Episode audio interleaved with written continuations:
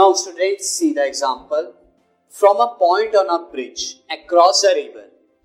एक रिवर पर ब्रिज बना हुआ है उस पॉइंट से। और उस ब्रिज पर एक पॉइंट है।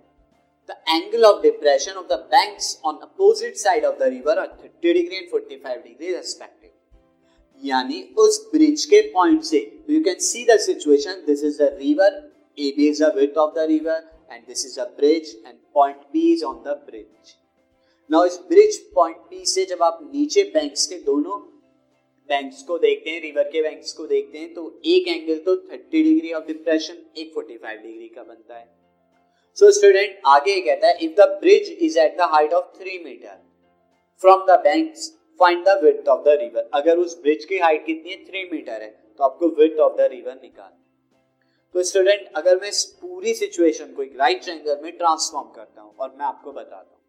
So you can see this is a point P on the bridge and this is angle of depression 30 degree to one bank and 45 degree to another bank. Now this 30 degree will equal to this 30 degree क्योंकि यहाँ पर अगर मैं ये ले लेता हूँ student this point x and अगर मैं यहाँ पर पॉइंट y ले लेता हूँ स्टूडेंट तो C angle X P A will equal to angle P A B ये दोनों अल्टरनेट एंगल होंगे। So that will equal to both 30 degree and another angle Y P B and angle P B A ये भी दोनों alternate pair of angle होंगे 45 degree और इसका concept मैं आपको ऑलरेडी एंगल ऑफ़ डिप्रेशन में बता चुका हूँ। ये थ्री मीटर गिवन है। अब अगर आप देखें कंप्लीट रिवर हमारी यहाँ पे जो विथ है रिवर की विथ एडी ये एडी प्लस dB इन्हें मिला के होगी।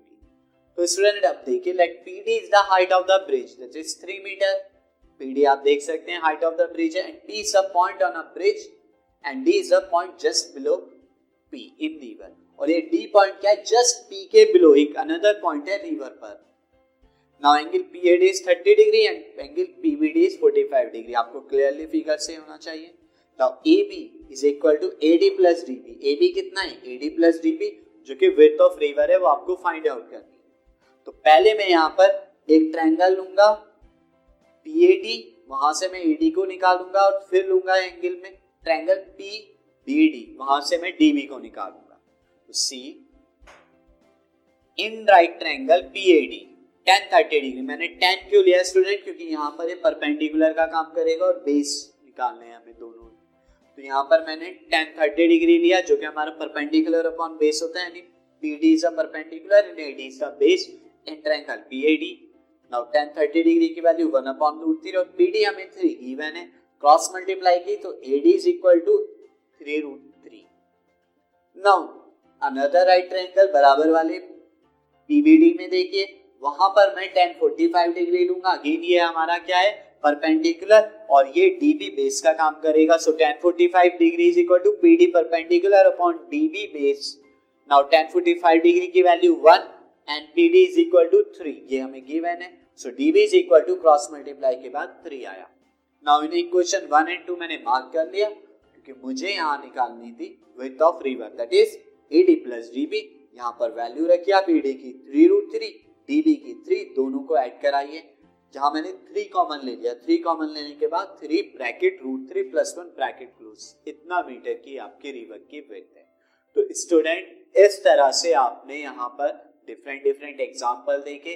अब हम क्या करेंगे? एक्सरसाइज करेंगे इस चैप्टर की। वहाँ से आपको मैं कुछ और क्वेश्चन कराऊँगा और आपको क्लियरली इस चैप्टर की प्रॉब्लम को आप अंडरस्टैंड करेंगे। तो सी द एक्सरसाइज